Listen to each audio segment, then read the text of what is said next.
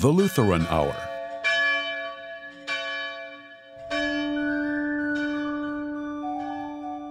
The prophet Isaiah said the promised Messiah would be like a tender shoot springing forth out of a tree stump. Was that meant to be good news? A sprout growing out of an all but dead tree stump could be a picture of hope when all seems lost. But it depends on your perspective. It could also be a nuisance, an annoyance, or even a threat. Because not everybody wants to receive Jesus as King. Dr. Michael Zeigler's message for Christmas Day coming up next here on The Lutheran Hour. Hi, this is Mark Eischer wishing you a blessed Christmas and thanks for making the Lutheran Hour part of your day. Thank you also for your faithful support. To learn how your gifts and prayers help to bring Christ to the nations and the nations to the church, go to LutheranHour.org.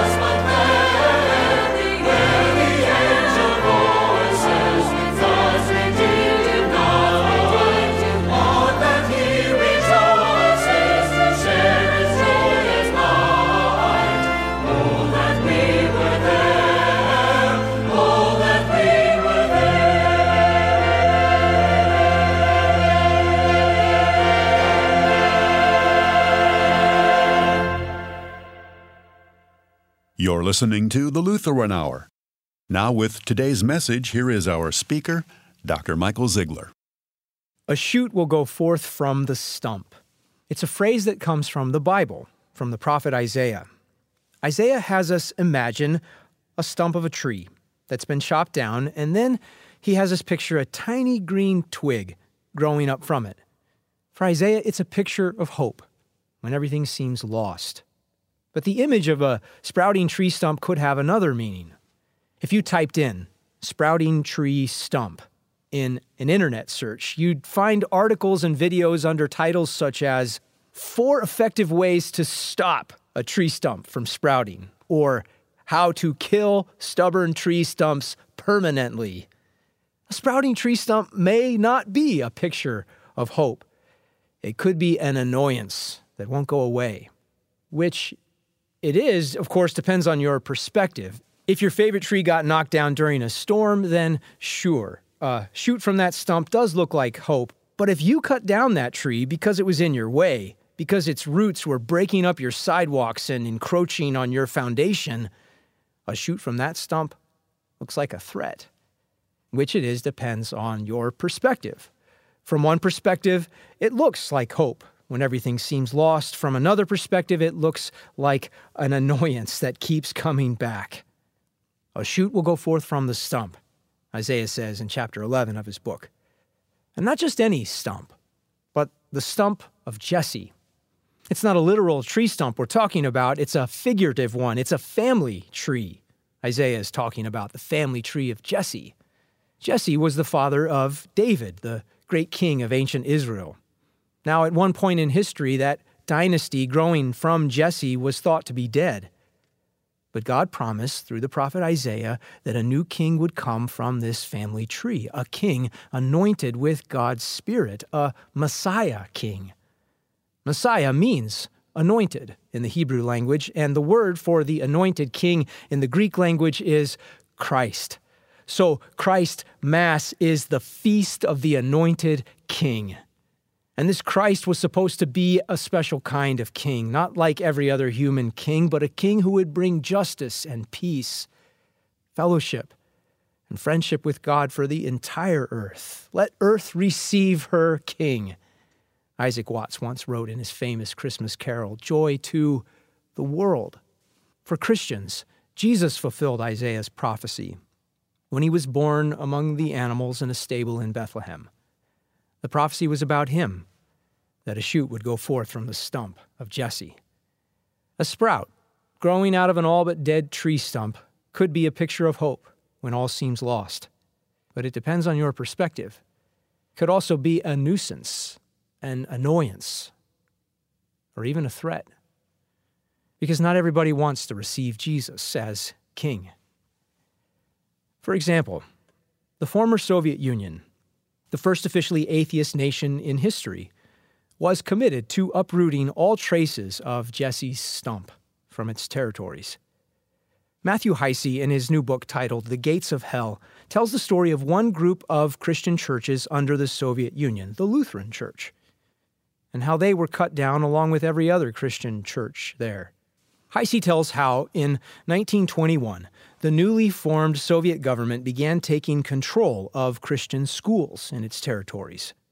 School principals were fired and replaced by administrators loyal to the Soviet cause. Just before Christmas in 1921, the newly appointed Soviet principal at a former Lutheran school called students together in an assembly. He stands up on the school stage and addresses the children Kneel down and pray to your God for Christmas gifts. When no presents appeared after the children prayed, he said, Now ask this Soviet government for Christmas gifts. And when the children did as they were told, praying to their government, the principal gave the signal. The curtains of the stage were drawn back to reveal a beautiful tree and Christmas presents for everyone. In the decades to come, the Soviet government would continue to use such tactics every means at their disposal to chop down any remnant of the Christian faith in their territory. Not everyone wants to receive Jesus as king. The leaders of the former Soviet Union, for all their short sightedness and willful blindness, at least they saw Jesus as a proper threat. In some ways, they understood the meaning of the Christ Mass better than many people today. They understood that this Messiah King, this Christ born of Mary named Jesus, claims total loyalty, total obedience, total trust, and nothing less. The Soviets knew that anything growing out of these roots of Jesse were a threat to any man made foundation. They didn't pretend, like many people do today, that they could patronize Jesus with some small supportive role in achieving their personal goals. Jesus, as king, reserves the right to break up any and all plans. The work of his kingdom will get in the way of your desires and my desires for comfort or status or security. You don't have to be an aspiring global superpower to be threatened by King Jesus. God's work can be disruptive of any plan or program. The new growth he's giving may not be what we were hoping for. When Jesus was born, a shoot from the stump, in fulfillment of that prophecy from Isaiah chapter 11, he wasn't what the powerful people in Israel were hoping for. After Israel returned from exile in Babylon, this prophecy of Isaiah was ready for fulfillment. For 400 years, they waited for the shoot to come forth from Jesse's stump.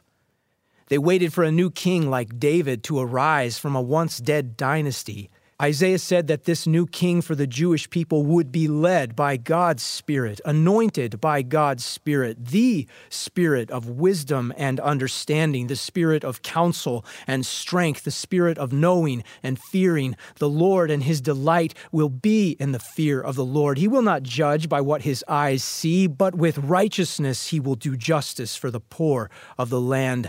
With equity he will decide for the afflicted of the earth, and he will strike the earth with the rod of his mouth, and with the breath of his lips he will slay the wicked. So many in Israel were hoping for a military Messiah with measures to reestablish and protect their borders. Many in Israel were hoping for a tribal Messiah who would slay the wicked out there. Many in Israel were hoping for an invincible Messiah marching undefeated from victory to victory. They were not expecting the son of a peasant woman born in a stable with some animals. They were not expecting him to slay the wickedness in their hearts. They were not expecting him to willingly suffer at the hands of their enemies, to lay down his life for them, to save them to save all of us. What are you expecting from Jesus this Christmas?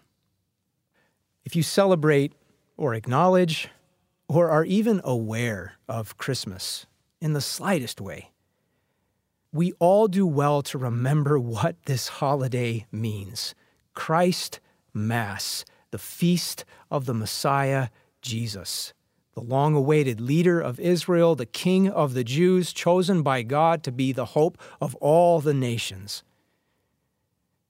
But maybe that's not what you were expecting. Some people will receive Jesus as a source of wisdom among many channels to choose from. Some will receive Jesus as a gift among others, many of which they find more interesting than Jesus. Some will receive him as a tradition among many others that compete for attention on a holiday weekend.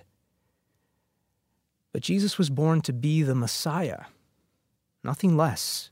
The King of Kings, the eternal Son of God, the source of all good things, the giver of every good gift, the judge of all our plans.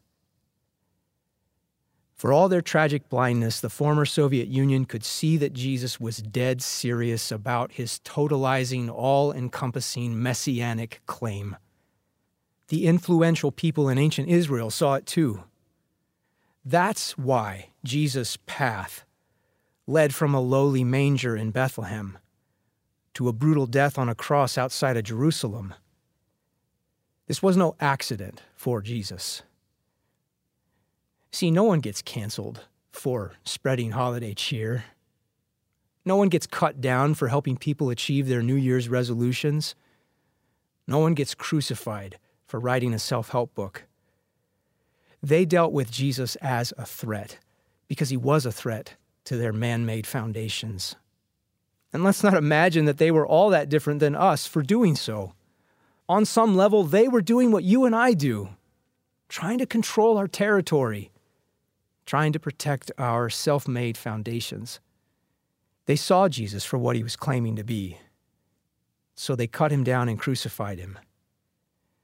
But for them, and for us, Jesus proved to be a gracious nuisance who keeps coming back. Sort of like Irina. Irina and her family lived in one of the southern states of the Soviet Union. They had been Orthodox Christians for generations. But now, in 1950, Irina was the only follower of Jesus left in her family. After almost 30 years of anti Christian propaganda, the church in the Soviet states was mostly a dead stump. Irina's adult children had been converted to faith in human achievement. When her first grandson was born, she told her son, My grandson will be baptized. He dismissed her request. But Irina, rooted deep in the faith, was a gracious nuisance who will not go away. When her grandson was two years old, she kidnapped him. She took him to the church and had him baptized. She returned him to his parents and told them, He is Christian now. With this tiny seed of a promise implanted in him, Irina prayed for her grandson for the rest of her earthly life. His parents didn't think much of it. They raised their son in the soil of scientific atheism. He grew up, went to school, eventually earned a doctorate in biochemistry. But the more he studied the natural world, the more a nagging sense of incomplete completeness began to grow in him. The more he heard the atheistic account of faith and human progress, the more he saw holes in it. And then he met some Christians, some Christ followers, and they told him about God, the wise creator, and Jesus, the Messiah, the Savior, and they showed him the joy and hope of living under him in his kingdom. And with that seed of God's promise, planted in him in his baptism, the Holy Spirit brought forth the fruit of faith in him. And in his 40s, Irina's grandson became a believing Christian, a follower of Jesus. Today, he's in his 70s. Today, roughly 100 years after the Soviet Union came to power and 30 years after its fall, today, Irina's grandson is still rooted in the faith. He works in Russia for a Christian outreach organization. It's called Lutheran Hour Ministries.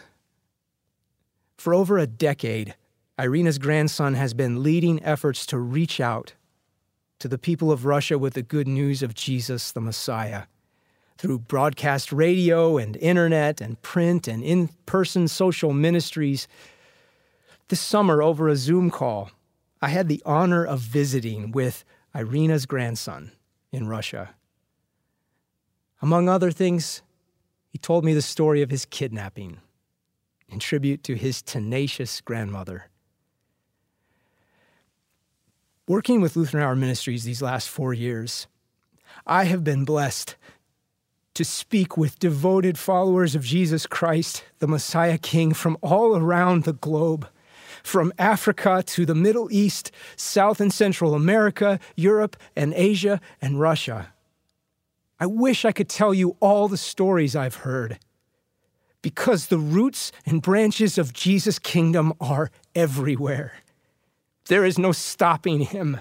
You can't stop him. I can't stop him. No trouble, no hardship, no persecution, no danger, no famine, no sword, not even sin and death could stop him. Even if you've tried, like me, to uproot him from your life, he's still here for you, crucified and risen for you, ruling and returning for you. Not just to tear you down, but to give you roots, to give you life, to give you real hope. Jesus is that gracious nuisance who will not go away. As Isaiah said, he grew up before the Lord like a tender shoot and like a root out of dry ground. He had no beauty or majesty to attract us to him. There was nothing in his appearance that we should desire him. He wasn't what we were hoping for at first. By oppression and judgment, he was taken away. He was cut off from the land of the living, stricken for the transgression of my people. Yet it was the Lord's will to crush him, to bring him to grief. When he makes his life a guilt offering, he will see his offspring. He will prolong his days, and the will of the Lord will prosper in his hand. In that day, the root of Jesse will stand as a banner for the peoples, and all the nations will rally to him. In that day, the branch of the Lord will be beautiful and glorious, and the fruit of the land will be the glory of his people. In those days, he will take root, and his people will send forth shoots and fill the world with his fruit. Would you pray with me? Oh God, let earth receive her King. Let us this Christmas day celebrate him whom the prophets long to see Jesus Christ, the Messiah, your Son, our Lord. Graft us into him. Give us roots. Produce in us the fruit of your Spirit love and joy and peace, patience, kindness, faithfulness, gentleness, self control, so that all the earth would be filled with your fellowship and friendship through him who lives and reigns with you and the same Spirit, one God, now and forever. Amen. You're listening to the Lutheran Hour. For free online resources, archived audio, our mobile app, and more, go to LutheranHour.org.